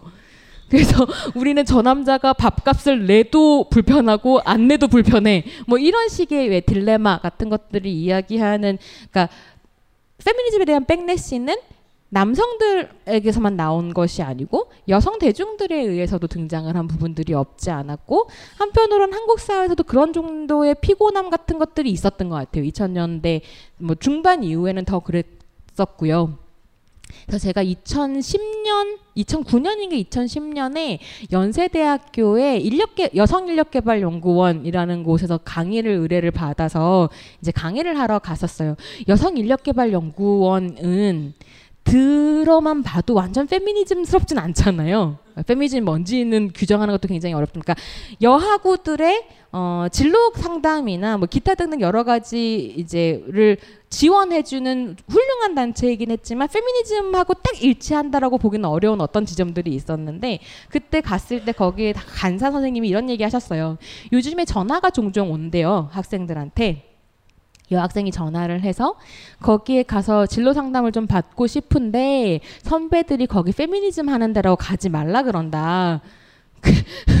페미니즘 하는 게 뭐지? 뭐 이런 생각이 들면서 그때 이제 그 선생님이랑 했던 이야기는 80년대와 90년대를 강타하고 있었던 거기 빨, 빨갱이들 모여 있는 데다라는 말을 이제 페미니즘이 대체한 것 같다 뭐 이런 이야기를 했었는데 그러니까 말하자면 그런 종류의 백래시들이 남녀 공이 닥쳐오는 시기이기도 했었던 거죠. 그래서 언니네라든지 이런 공간들에서 말하자면 이렇게 자유롭게 자기들이 하고 싶은 이야기를 할 수 없다라고 생각하는 여성들이 있었던 것 같고요. 그 이제 논문 같은 것들을 보면 정리가 좀 되어 있는데, 그러니까 자유롭게 어, 화장이라든가 외모 가꾸기라든가 다이어트라든가 나, 내 남자친구의 이야기라든가 결혼에 대한 욕망이라든가 시댁 이야기 같은 것들을 남성들의 사이버 성폭력으로부터 자유롭고 안전한 공간에서 자유롭게 나누고 싶어하는 여성들의 욕구 같은 것들이 있었고 실제로 그 욕구와 접속되는 부 분이 한편으로는 선영아 사랑해로 대변될 수 있는 마이클럽이라든지 아줌마 닷컴이라든지 아이지아라든지 이런 종류의 상업주의 여성 사이트였었던 거죠. 여초 사이트라고 여초 사이트의 전신이라고 얘기할 수 있을까요? 그런 공간들이 등장을 했었던 부분들이 있었던 것 같아요. 그래서 그 공간들이라고 하는 것은 저는 한편으로는 그걸 post feminism이라고 이야기를 하는데 이미 페미니즘이 이야기하는 양성평등이라고 하는 것은 달성이 되었고 우리는 그 이후로 넘어가 고 있으며 그래서 사실 페미니즘의 의제들 혹은 페미니스트들이 하는 이, 강성 페미들이 하는 이야기는 좀 피곤하고 나랑 거리를 두고 싶다. 라고 얘기하는 어떤 흐름들을 post feminism이라고 할 수 있다면 이 post feminism의 어떤 주체들이 그런 상업 사이트 에 가게 되었던 것이 아닌가라는 생각을 좀 할 수 있는 거죠. 근데 그 상업 사이트는 제가 많이 안 들어가 봐서 아주 성격을 규정하긴 힘들지만 요 상업 사이트 이후에 나온 사이트들이 사실 재미있습니다. 그 사이트, 사이트들은 매우 이제 광고나 이런 것들이 많기 때문에 상업적이었다고 했다 한다면 요 사이트들에 만족하지 못하는 또 다른 일군의 언니들이 있었던 거죠. 그래서 자기를 현명한 소비 주체 라고 생각을 함과 동시에 지나치게 상업적인 공간에서 현명한 소비 주체가 될 수 없잖아요. 왜냐하면 광고나 이런 것에 휘둘릴 수 있으니까 그러니까 자기가 판단하고 자기가 소비하면서 자기 개발을 함, 함으로써 이 사회에서 나한테 열려 있는 이 가능성이라고 하는 것을 어, 획득해 갈 수 있다라고 생각하는 신자유주의적인 자기 개발 주체라고 할 수 있는 사람들이 모여서 새로운 공간들을 만들기 시작합니다. 이 공간들이 말하자면 배운 여자의 기반이 되었다라고 할 수 있는 삼국 카페와 여성 시대 같은 곳이었던 거죠. 그래서 삼국 카페 같은 경우에는 어, 잘 아시겠지만 소울 드레서, 쌍코, 그다음에 화장빨 이렇게 세 개가 삼국 카페였고 이 사람들이 주목을 받았었던 되게 중요한 계기는 2008년 광우병 사태였었던 거죠.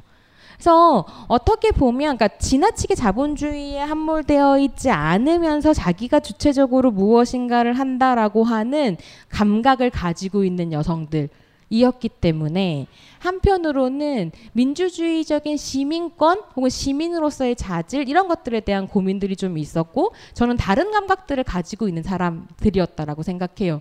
그래서 말하자면 페미니스트인 것은 아니지만 민주주의가 무엇인가 우리가 어디로 가고 있는가 같은 것들 좀 고민하는 사람들이었을 거고 이 사람들이 등장을 할 수 있었던 되게 중요한 배경은 사실은 2002년에 어 우리 사회의 새로운 광장 문화를 열었던 놀라운 사건 중에 하나가 2002년에 제가 그걸 별로 안 좋아했었기 때문에 기, 왜 단어가 생각이 월드컵 여러분 막 사실은 장, 미군 장갑차 사건 떠올리고 계셨죠. 근데 연결되어 있는 지점들이 있어요. 그러니까 월드컵이라고 하는 광장 문화와 사실 미선희 효순이 장갑차 어, 음, 자, 미군 장갑차 사건에서 그 소녀들을 추모하기 위해 촛불을 들고 광장으로 나왔던 그것들이 가능해지는 시기가 2002년에 맞물려 있었다는 건 굉장히 중요한 시점이고 그때 자기 자신과 동일시할 수 있었던 10대 여성의 죽음을 추모하기 위해 촛불을 들고 나온 여성들이 있었다라는 거죠. 10대 여성들이 교복을 입고 등장을 했었고 이 소녀들을 우리는 촛불 소녀라고 이야기를 했었죠. 그래서 그 촛불 소녀와 어, 2002년 다음에 노무현 탄핵이 언제였죠? 2004년. 네, 노무현 탄핵 때도 이제 광장 문화라고 하는 것들이 있었고 이 노무현 탄핵과 재미있어지는 것이 그 사이에 정치의 성격이 어떻게 변하고 있는가를 보는 것도 재미있습니다. 그러니까 노무현이라는 사람이 대통령이 될 수 있었던 때 것에는 인터넷 팬덤과 연결되어 있는 에너지가 분명히 있었던 거거든요. 그래서 노사모라고 하는 그 커뮤니티의 팬덤이 활동을 하면서 사실 인터넷과 감정의 문제와 정치의 문제라고 하는 것이 이제 섞여 들어가기 시작을 했었던 부분들이 있고 이 팬덤 문화라고 하는 것은 또 한편으로는 한국 사회가 그렇게 편마해서 땅끝으로 끌어내리려고 했지만 실제로는 이것이 엄청난 파워가 되고 있는 10대 여성들의 팬덤 문화가 있는 거죠. 그래서 빠순이라고 이야기를 하면서 그렇게 끄집어 내리려고 했었던 여성들이 최근에 정말로 놀라운 광경을 하나 연출을 했다라고 저는 생각하는데 물론 그 자리에 있었던 여성들이 다 팬덤 출신이라거나 이렇게 지금 그런 식의 얘기를 하는 건 아닙니다. 중요한 건 뭐냐면 어떤 문화가 한 층에서 향, 어, 한 부분에서 향유가 되고 있으면 실제로 이 문화라고 하는 것은 언제나 초과되고 잉여되는 부분들을 남긴다는 거예요. 그래서 팬덤의 문화라고 하는 것도 그 팬덤 안에 있는 사람들한테만 향유되는 게 아니라 넘쳐 흐르기 시작하죠. 그러면 재차 강조하지만 다른 사람들에게도 스며들기 시작합니다. 이런 식의 감각이라고 하는 것이 펼쳐졌었던 지, 곳이 저는 이화여 때 최근에 있었던 다시 만난 세계 사건 이라고 생각을 해요. 투쟁가였던 거잖아요. 어, 경찰과 대치하고 있는데 소녀시대의 데뷔곡이었던 다시 만난 세계를 부른다라는 것은 실제로 지금의 운동의 성격이라는 게 어떻게 달라지고 있는지를 어, 고민을 되게 이제 진지하 달라지고 있는지도 아니죠. 이미 달라진 지 굉장히 오래됐고요. 그 달라진 사람들의 문화라는 게 어디에 와 있는지를 좀 고민하게 하는 지점들이 있는 거죠. 어쨌든 그래서 어, 노무현도 그런 정치적 팬덤이라고 이야기하는 것을 기반으로 대통령이 됐고 이 사람이 탄핵을 당했을 때에도 어, 그런 대중문화의 장에서의 공분 같은 것들이 굉장히 컸었던 거예요. 그래서 굉장히 인상적으로 움직였던 사람 중에 하나 강풀이었죠. 그래서 강풀이 웹툰을 그려서 강풀의 웹툰과 더불어 웹툰 작가들이 이제 그런 것들에 참여를 하게 되고 실은 이런 식의 대중문화가 대중들에게 더 깊이 그러니까 감정을 움직이는 지점들 이런 것들이 분명히 있었던 것 같습니다. 그래서 그런 시기에 10대, 20대를 보냈던 여성들이 2008년이 되면 드디어 배운 여자로 성장. 하게 되는 부분들이 있었던 거고요. 그래서 어 근데 사람들이 그런 생각들을 하죠. 이게 소고기였기 때문에 여자들이 움직였다. 라는 식으로 먹, 먹거리여서 근데 이게 되게, 되게 재미있는 건 실제로는 이런 부분들이 없지 않아요. 그 아, 김형중 팬 클럽이었나요? 소고기 파동 때 그 광우병 소를 수입 재개한다라고 이명박 정부가 하면서 이제 일어났었던 거잖아요. 어, 김영중 팬덤이었는지 어, 정확히 지금 생각이 안 나는데 어느 팬덤에서 우리 오빠에게 광우병 소를 먹일 수 없다.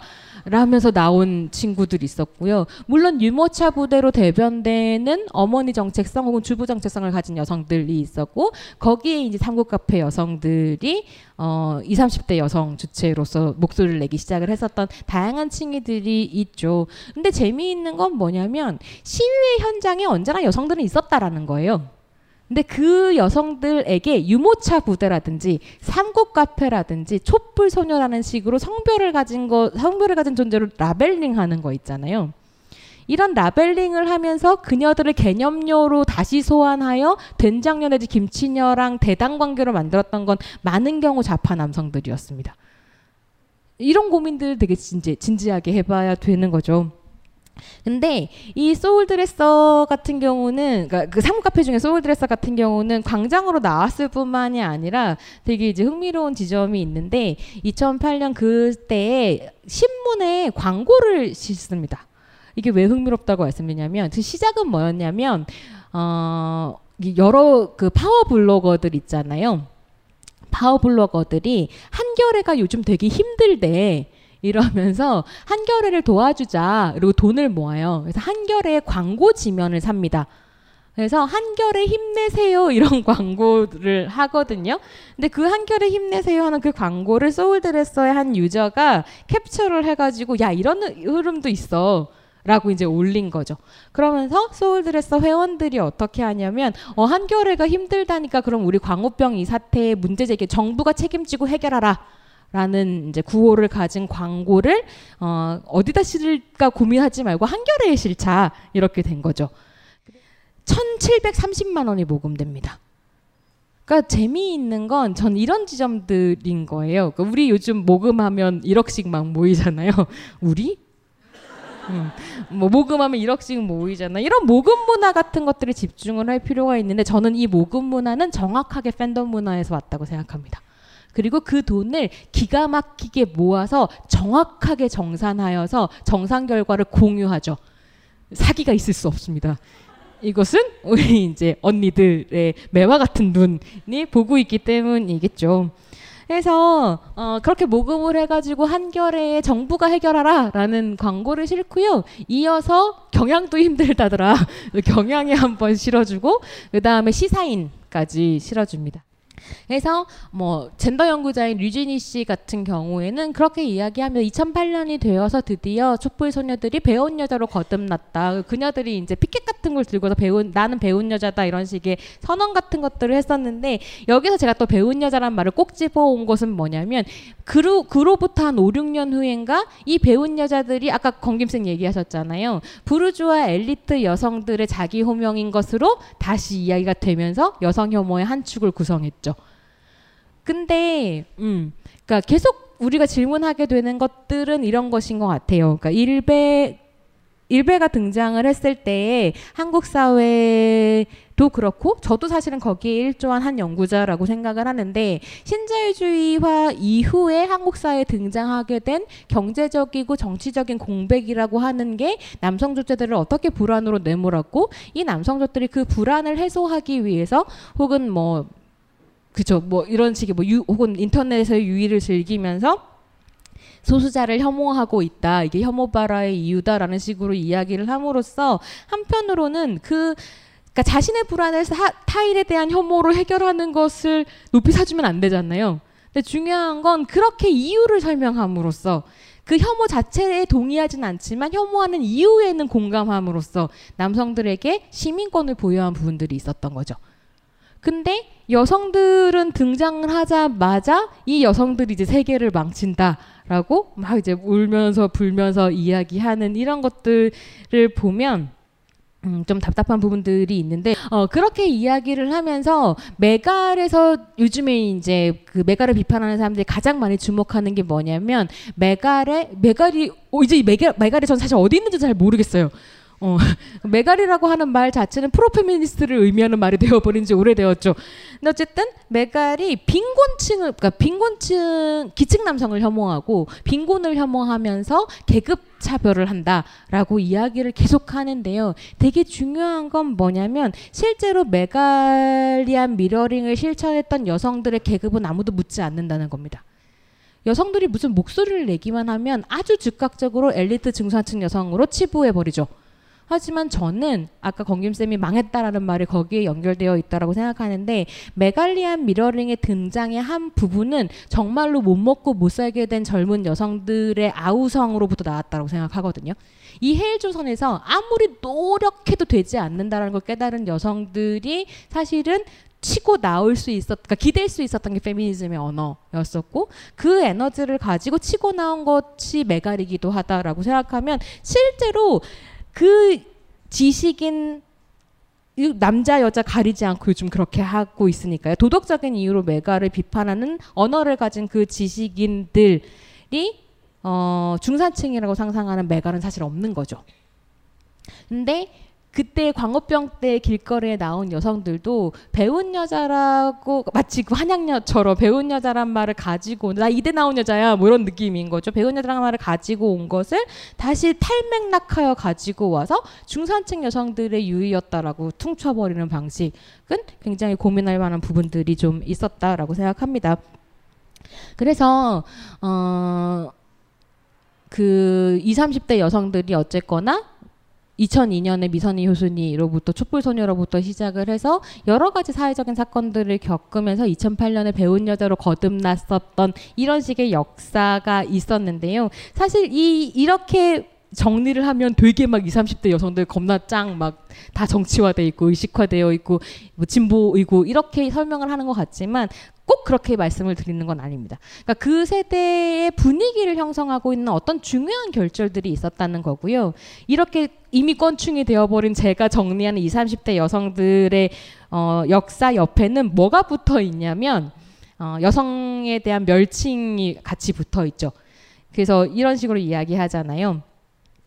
마순이었던 애들이 된장녀가 되었고 이제 그녀들이 맘충이 되었다.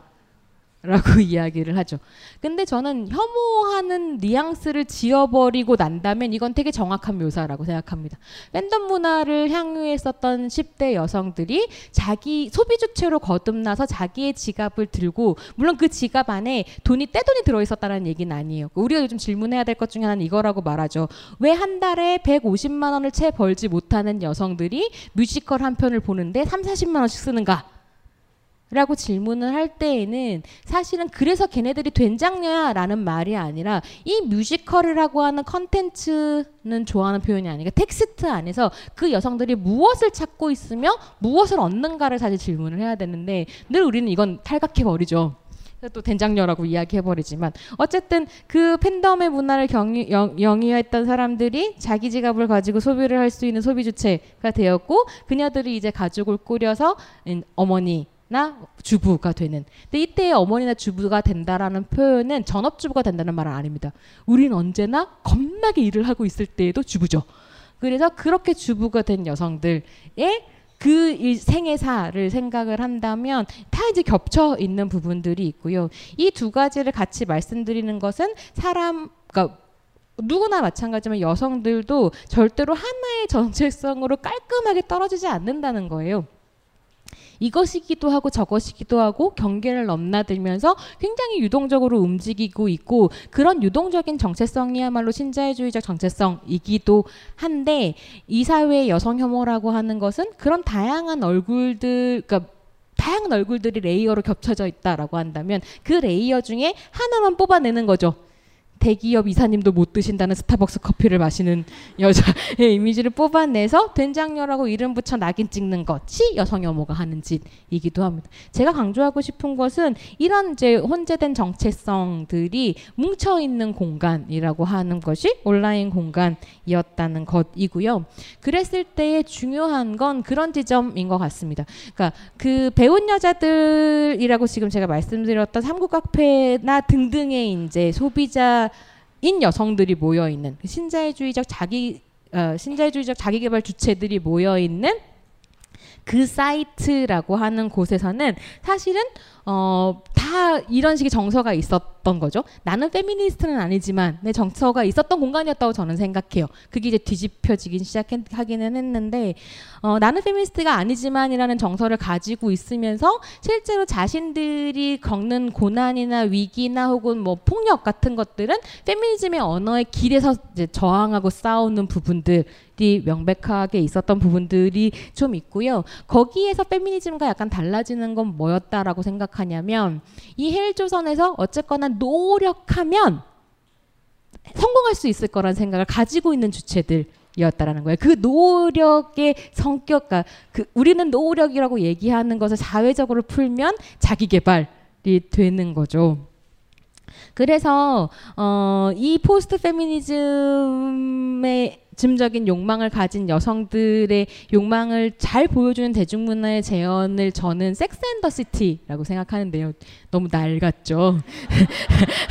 저, 저의 세대가 막 정확하게 드러나는데 어, Sex and the City 그러니까 그게 그러니까 섹스 앤 더 시티라는 텍스트가 post feminism의 성격을 정확하게 보여주거든요. 80년대까지의 페미니, 미국 페미니즘이 추구했었던 자유주의 페미니즘의 성격을 다 가지고 오되 그러면서 여성 간의 우정과 연대를 이야기하되 페미니즘이라는 이름은 싹 지워버리고요. 그러면서 그 텍스트 안에서 말하는 페, 달성된 페미니즘이라고 하는 것은 내가 신고 싶은 구두를 사 신고 섹스하고 싶은 남자와 섹스하는 것이 가능해진 공간이라고 이제 이야기를 하는 것이라고 한다면 어, 그런 식의 이제 캐리가 돼 섹스앤더 시티의 캐리가 주인공인데 캐리가 되는 상상력 같은 것들이 우리가 지금 공유하고 있는 욕망이라는 거예요, 사실은. 그래서 어떻게 보면 2015년 해시태그 나는 페미니스트입니다 운동에서 이렇게 뛰쳐나왔었던 여성들이 얘기했었던 것이 동일노동 동일임금의 의제이거나 그것을 비롯한 다양한 자유주의 의, 페미니즘의 의제였다고 하는 건 이런 포스트 페미니즘의 영향력 안에 있는 여성들이었기 때문인 거죠. 근데 중요한 건 뭐냐면 2010년대 초반까지만 해도 노력하면 될 줄 알고 있었다는 거예요. 노력하면 섹스로 잠들지 못하는 뉴욕에 사는 캐리가 될 거라고 생각을 했었는데 잘 정말 살고 살다 보니까 우리가 깨닫게 되는 건 뭐냐면 우리는 그런 뉴욕에 사는 캐리가 아니라 끊임없이 나의 효용을 증명해내지 않으면 내일에도 당장 제거될 수 있는 차이나타운을 살고 있다라는 걸 깨닫게 됐다라는 거죠. 그래서 저는 해시태그 나는 페미니스트입니다로부터 촉발되었다고 하는 이 페미니즘 리부트는 다시 한번 강조하건데 세계가 망했기 때문에 등장했다고 생각합니다. 그런 그런 의미에서 권기면 선생님의 진단은 정확하다라고 볼 수도 있겠죠. 예. 그래서 그 어떻게 보면 이런 식의 이제 흐름들 안에서 그 주체들이 저는 쌍코 그러니까 삼국 카페나 여시만 모여 있었다라고 생각하지 않고요. 이 여성들이 트위터에서도 이제 넘나들면서 활동을 다 하고 있었던 것 같고 지금부터 좀 말씀을 드릴 건 뭐냐면 트페미의 이야기입니다. 어떻게 해서 우리는 트페미가 되었는가 이런 이야기를 좀 드리고 싶은데요. 페미 그러니까 트위터라고 하는 아주 독특한 공간에 대한 이해이고 한국 트위터가 게시가 된 것은 2006년이었습니다. 10년 이제 된 거고요. 2006년에 트위터가 한국에 등장을 했을 때 트위터라고 하는 공간은 굉장한 가능성의 공간. 이 공농장에 대한 믿음. 그래서 이 공농장에 대한 믿음이라는 게 어떤 식으로 실패했다라는 게 드러나는 막 제가 정확하게 지금 생각이 안 나는데 어, 박근혜 대통령 대통령 당선되기 직전의 총선이었나요? 그 총선에서 트위터만 들여다보고 있던 민주당이 압승을 예상, 예상했습니다. 그래서 우리는 이번에 압승할 거야라고 했는데 완전히 깨박살이 나거든요. 새누리당한테. 그러면서 나왔었던 것이 섬우주화 현상이라는 말입니다. 그러니까 트위터에 팔로잉을 하면 내가 사실 보고 싶은 것만 팔로잉 하는 거죠. 내가 보기 싫은 건 블락해 버리잖아요. 어, 뭐 내가 오늘 뭐 누가 싫다고 얘기했는데 얘는 누가 좋다라고 말하네? 그럼 블락 뭐 이렇게 하는 거잖아요. 그러다 보면 생각이 비슷한 사람들끼리 모이게 됩니다. 그래서 이 비슷한 사람들끼리 모여 있다 보니 민주당에서는 당연히 자기네들이 압승할 줄 알았는데 실제로 그렇지 않았던 거죠. 그때 분석으로 나왔었던 그 글이 뱅뱅 이론이라는 것이 있었어요. 혹시 기억나세요? 예. 청바지 뱅뱅인데요. 무슨 이야기였냐면 그 지금은 자 정확하게 기억은 안 나는데 그 대충의 골자는 이런 내용이었어요. 사람들이 뱅뱅 아까 그러니까 청바지 브랜드라고 하면 요즘에는 뭐 True Religion 이런 거 입으세요? 그것도 이미 너무 오래됐나요? 아 이건 뭐 Guess라든지 리바이스 이런 식의 청바지를 떠올리지만 한국 사회에서 사실 제일 많이 소비되는 청바지 브랜드는 뱅뱅이라는 거예요. 근데 뱅뱅을 입는 사람들은 내가 뱅뱅을 입는다고 말하지 않기 때문에 얼마나 입는지 모른다는 거죠. 트위터에서 진보 진영의 사람들이 활동하는 것이 이것과 흡사하다고 얘기해요. 내가 개스를 입었어라고 말하는 사람들이 눈에 많이 보인다고 숫자가 많다라는 게 아니라는 거예요.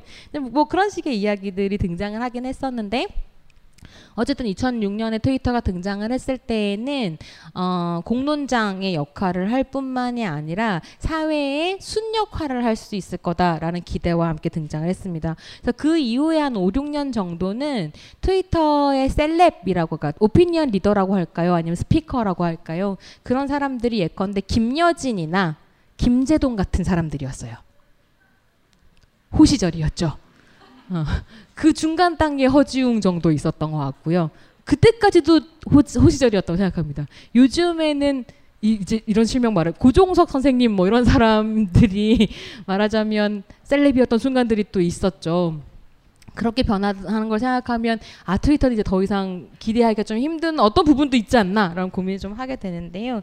어 그래서 이제 사람들이 그렇게 모여가지고 사실은 굉장히 진보적인 공간으로서 자기네들을 조직을 했었고 이때 제가 생각할 때 가장 인상적인 사건 중에 하나는 뭐였냐면 이거는 페미니즘과 직결되는 것은 아니지만 트위터에서 페미니즘이라고 페미니즘을 비롯한 다양한 진보적인 가치들이 어떻게 환영받고 있었는가에 대한 분위기를 좀 같이 볼 수 있는 사건이라고 생각하는데 어, 2010년도에 이명박 정권에서 그 5.18 민중항쟁 기념식에 임을 위한 행진곡을 금지시킵니다. 노래를 못 부르게 하고요. 그런 다음에 뭘 했냐면 방아 타령을 부릅니다. 근데 이게 정말로 극악한 것이기 짝이 없는 것은 어 어쨌거나 돌아가신 분들에 대한 추모이고 민주적인 가치에 대해서 재고 그러니까 사유하는 공간인데 방아타령은 남녀 상열지사거든요. 장례식 같은 곳에 부를 수 없는 노래인 거죠. 그러니까 이거는 명백하게 저는 모독의 의미가 있었다라고 생각을 하는데 이런 상황들이 벌어지니까 트위터에서 뭘 하냐면 여러 트위터 그러니까 팔로워가 좀 많은 트위터리안을 중심으로 제 임을 위한 행진곡 떼창 제안이 나옵니다. 그래서 임을 위한 행진곡 떼창 프로젝트가 굴러가는데 이게 무엇이냐면 동참하고 싶은 사람들이 전부 다 임을 위한 행진곡을 불러가지고 녹음을 해서 한 사람한테 보내주는 겁니다. 음악 편집 툴을 다룰 수 있는 사람한테. 그래서 피아노도 있었고 바이올린도 있었고 뭐 여고생들도 있었고 아저씨도 있었고 여성도 있었고 남성도 있었고 이런 여러 사람들이 전국에서 심지어는 외국에서도 임을 위한 행진곡을 불러서 파일을 보냈고요. 이거를 마치 한 공간에서 부른 것처럼 편집을 하는 거죠. 노래를 한 곡, 그러니까 다양한 사람들의 목소리가 들어간 한 곡의 임을 위한 행진곡이 완성이 되고 이 마지막에는 이 노래들의 심지어 화음을 보내온 분도 계셔서 합창으로 마무리가 됩니다. 그러면서 사실은 트위터라고 하는 공간이 어떤 식의 공, 무엇을 할 수 있는 공간인가라는 질문을 가능하게 하면서 뭐와 만나고 있었냐면 이 시기가 90년대의 사이버 스페이스가 가질 수 있는 가능성은 사실 2000년대에 이제 말소가 됐었던 거고요. 검김 선생님 잘 보여주셨던 게 페미니즘의 진영에서뿐만 뿐만이 아니라 진보 진영에서 마찬가지의 기대와 실, 뭐 실망 같은 것들이 있었는데 트위터라고 하는 공간이 한국 사회에서 웹 이점영이라고 하는 참여형 인터넷의 가능성, 뭐 집단지성이 가능할 거야 이런 식의 청사진과 함께 이제 가능성의 공간으로 주목받았던 부분들이 있었던 거죠. 저 같은 사람들은 페미니즘을 펼칠 수 있을 거다라고 생각했기보다는 새로운 시민의 공간으로서의 트위터에 관심이 굉장히 많이 있었고 그래서 이제 트위터 헤비 유저가 되게 되었었던 거죠. 그래서 그 즈음이 2006년인가가 타임지 전 세계적으로는 어떤 시점이었냐면 타임지에서 올해의 인물로 이렇게 인터 그러니까 컴퓨터 화면과 자판을 띄워놓고요 여기에 U라고 써서 당신이라고 이야기합니다.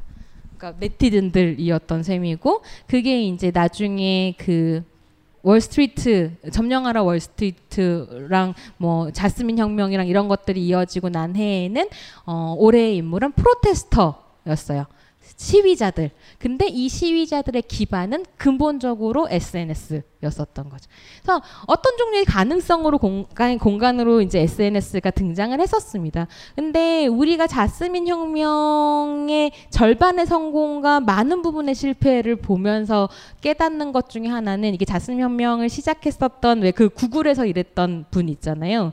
구글에서 일하는 아랍인, 아랍인? 그죠 아랍인이었는데 페이스북에 실은 이제 공간을 만들면서 자스민 혁명에 불이 붙었었죠. 우리가 맨날 놀리는 게 왜 구글에서 일하면서 페이스북에 만들었을까? 그런 이야기를 했었는데 그분이 그러니까 자스민 혁명이 일어났지만 실제로 민주주의를 계속 지속해갈 정치적 기반이 마련되어 있지 않았기 때문에 이후에는 이제 다시 독재 부활, 내전 이런 걸로 이어지고 있는 중이기는 하죠. 근데 그 사람이 어느 강연에서 이런 이야기를 합니다.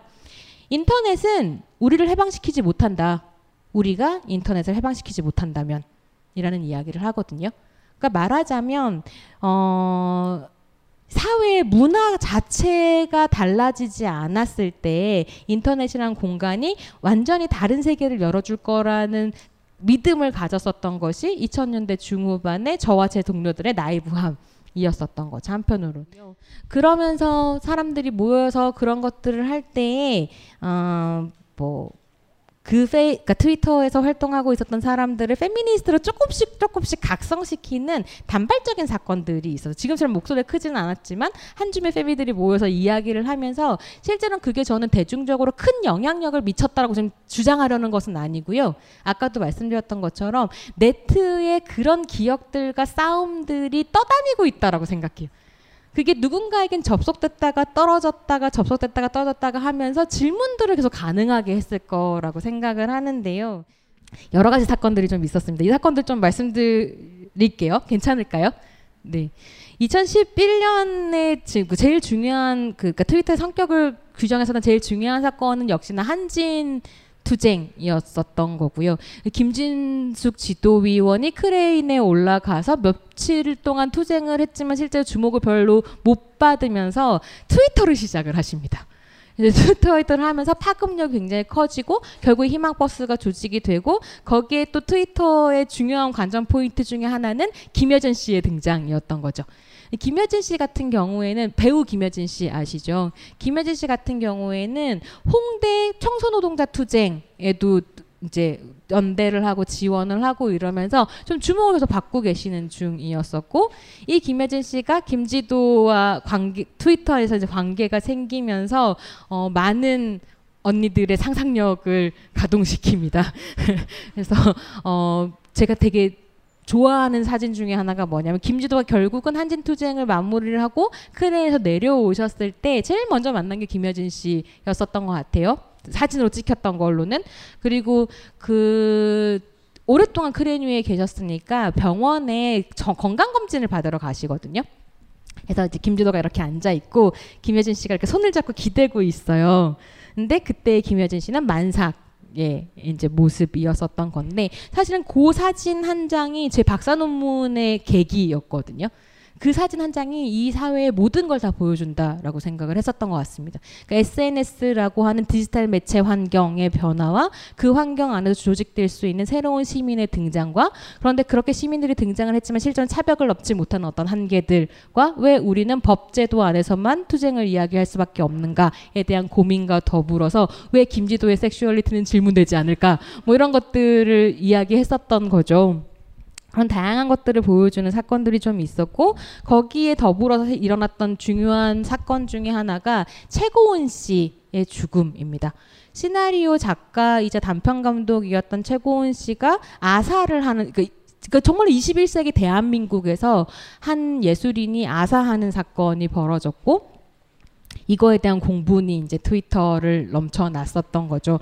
근데 그때 또 이런 식의 이야기들이 있었어요. 굶어 죽을 것 같았으면 왜 편의점이라도 가지 않았니? 뭐 편의점 알바라도 하지 일이라도 하지라고 이야기했는데 실제로 최고원 씨가 죽기 직전까지 네 편의 시나리오를 완성을 했고요. 그 시나리오를 전부 다 영화사에 팔았는데 문제는 영화사에서 영화로 제작되지 않으면서 그 작업 비용이 지불이 안 됐었다.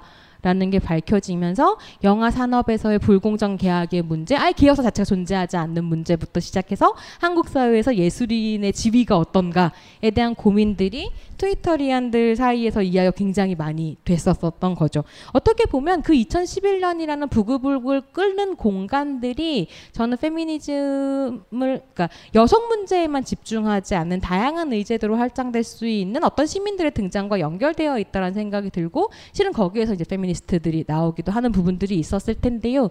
그 흐름과 함께 같이 진행이 됐었던 게 2011년에 잡년 행진이라는 어 흐름이었습니다. 혹시 아세요?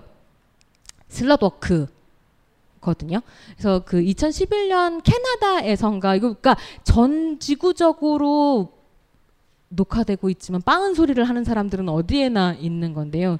2011년 캐나다의 한 경찰관이 어, 여자들이 성, 길거리에 성폭행을 당하는 거는 슬럿처럼 입었, 입었기 때문이다. 그러니까 시적표 창녀처럼 입었기 때문이다라고 이야기를 하면서 캐나다 여성들이 완전 분노한 거죠. 그래서 나는 슬러처럼 내가 슬러처럼 입을 자유가 있고 슬러처럼 입었다고 해서 나를 폭력 폭행해도 되는 것은 아니다라는 식의 이제 슬러버크라고 하는 행진을 조직을 합니다.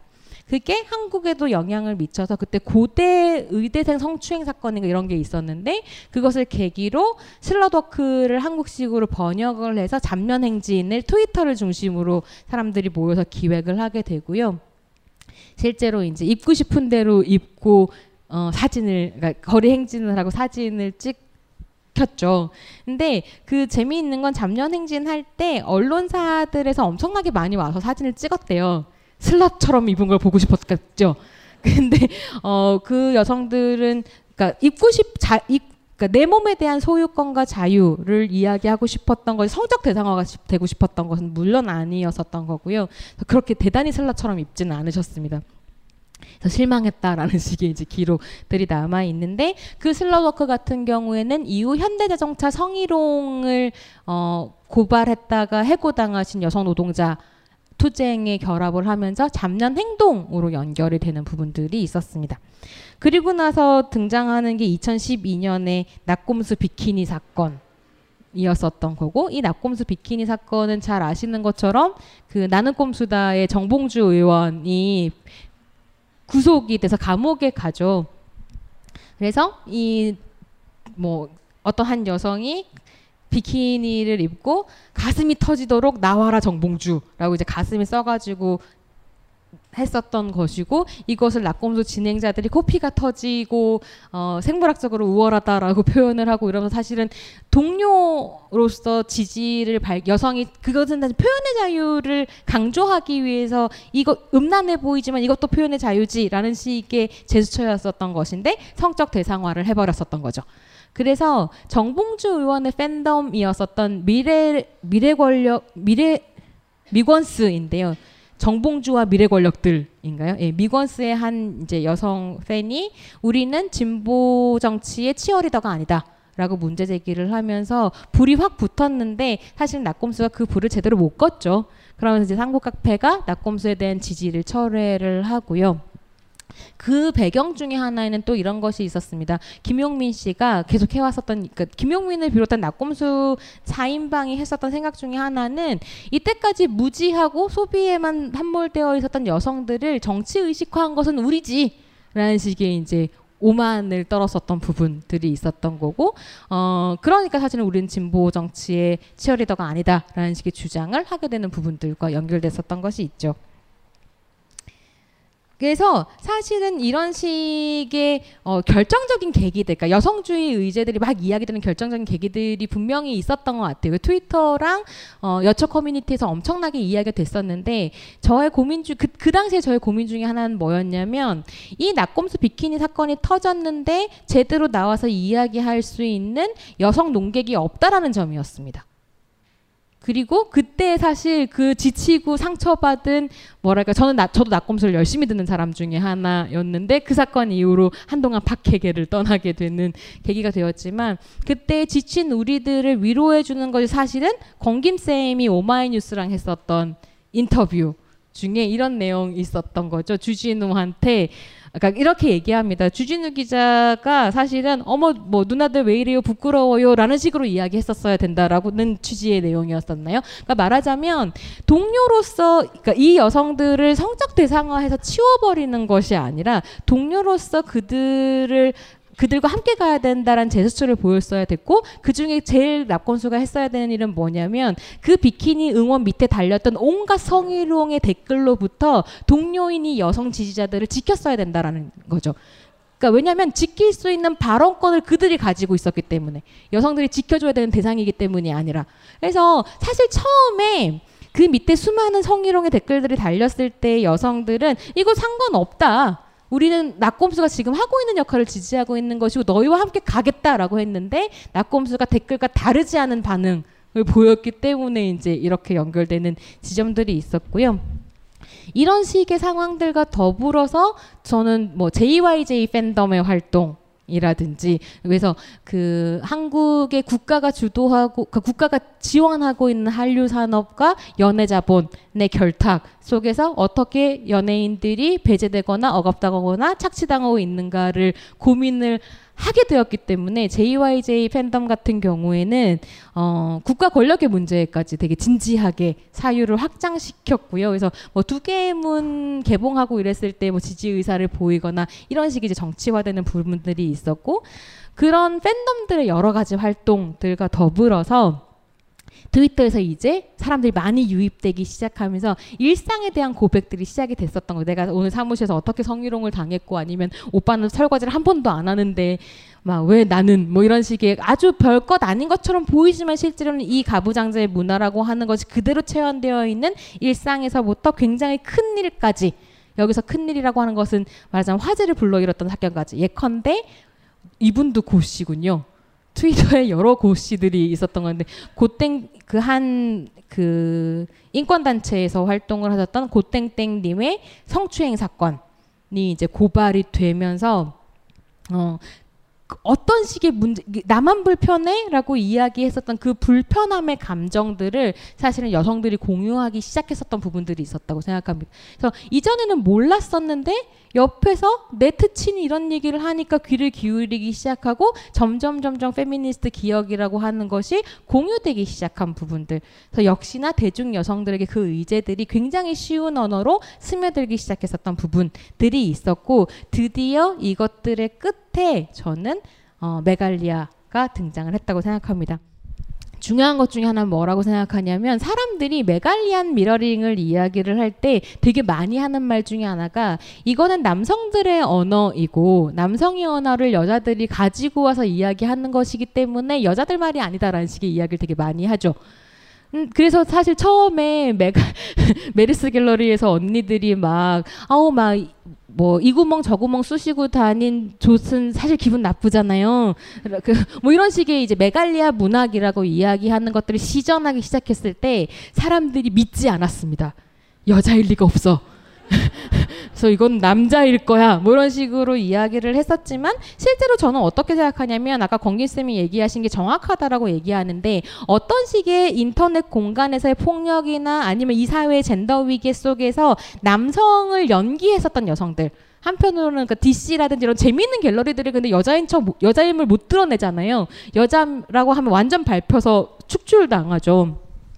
그래서 우리는 물론 게시판 이용자의 준말이긴 하지만 우리가 게이라고 이 게이는이라고 얘기하거나 흉아라고 부르면서 스스로 남성형으로 존재했었던 네티즌들이 이제 코르셋을 벗을 수 있는 조건들 안에서 여성형으로 재등장한 것이라고 생각하거든요. 이 말은 무슨 말이냐면 메갈리안들이 했었던 그 미러링이란 말은 정확하게 여성들의 언어이기도 했다라는 겁니다. 충분히 그 언어 유희라고 하는 것을 즐길 수 있는 사람들이었는데 다만 뭘 안 하고 있었을 뿐이냐면 소수자에 대한 혐오를 드러내지 않았었던 것 뿐이죠. 근데 왜냐면 그 정말로 메갈리아를 보고 있으면 기가 막히잖아요.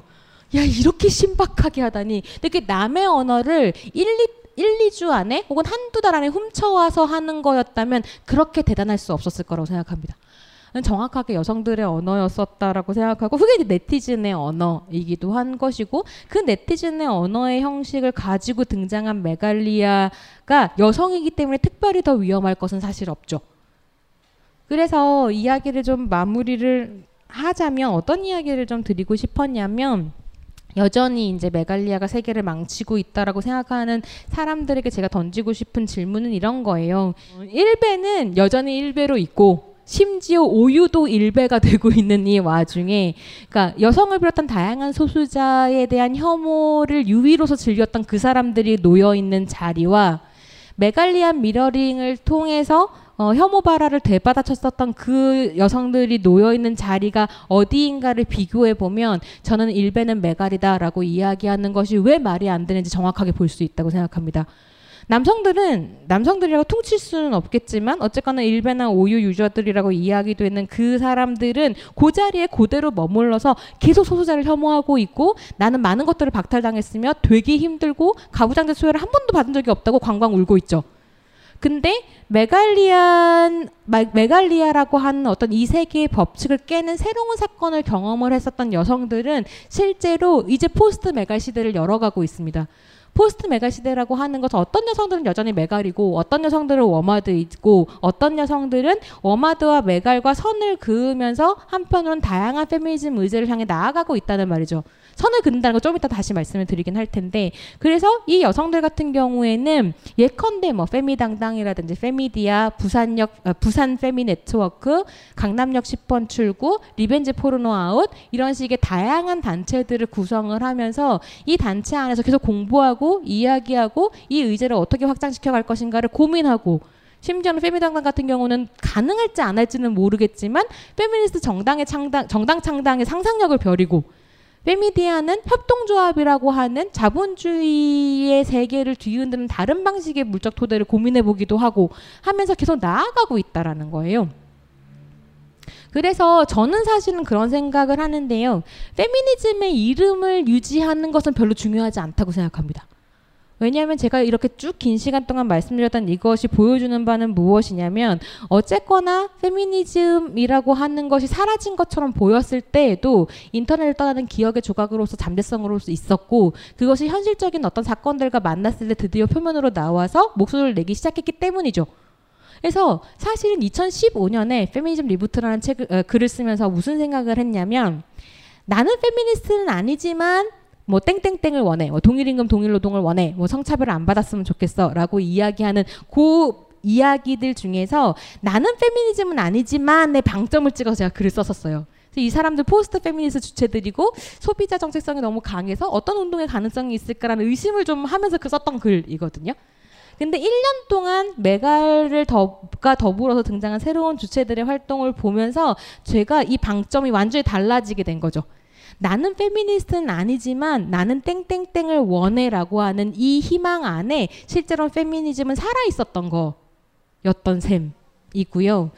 그랬을 때는 사실 페미니즘의 이름은 의미 없는 거죠. 그 고수해서 무슨 의미가 있겠어. 어쨌거나 이 페미니즘 하고 싶었던 의제라고 하는 것은 여성들의 바램과 사유 체계와 세계관에 이미 녹아 들어가 있는데 이런 생각들을 하게 됐었던 것 같습니다.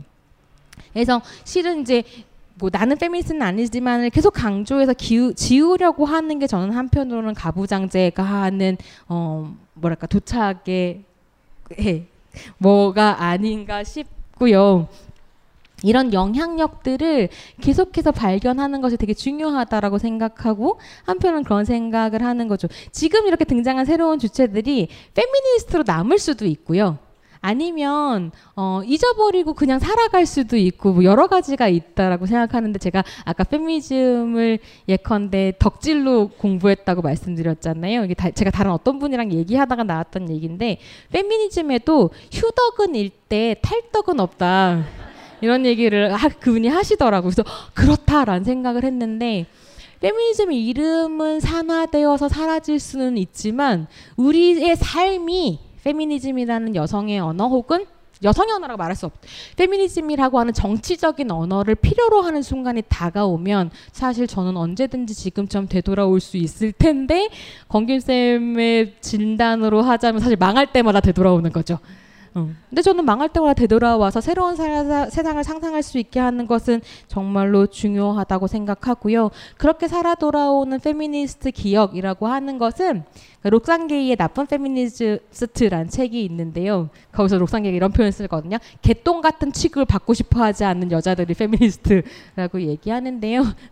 이 사회로부터 개똥 같은 취급을 받고 싶어 하지 않는 여자들의 기억이라고 생각합니다. 마지막으로 2분 안에 하나만 얘기하고 말, 하자면 지금 요즘 제가 가지고 있는 고민은 뭐냐면요.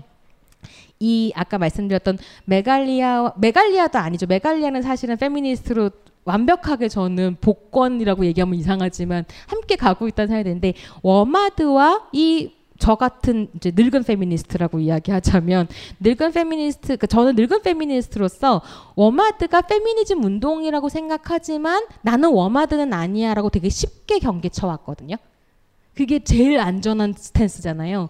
워마드의 센 발화들이 불러일으킨 어떤 관심과 에너지 같은 것에 기대가면서 워마드의 정치적으로 올바르지 않으면 버려버리는 거죠. 그 저는 취할 건 다 취하고 함께 가는 거죠. 근데 아, 이게 사실은 어떻게 보면 새로운 페미니스트 주체 중에 하나라고 할 수 있는 그러나 약간 다른 입장을 가지고 있는 젊은 여성들을 도구화한 것은 아니었는지에 대한 고민을 좀 가지고 있습니다. 이런 고민을 하게 된 이유는 실제로 어마드에서 활동했었던 여성들이 그러니까 일베는 80만이고 어마드는 3만이라면서요. 어디서 그러, 그래서 일베, 워마드랑 일베를 비교할 수 있는지 잘 모르겠는데 워마드에서 활동했던 여성들이 지금 온통 고소고발로 그러니까 인터넷상에서의 시민권이란 거 완전히 박탈당한 상태라고 들었거든요. 그리고 사실은 고소고발 당해서 끊임없이 법정에 당겨야 된다라는 것은 일상을 박탈당한 상태이기도 하죠.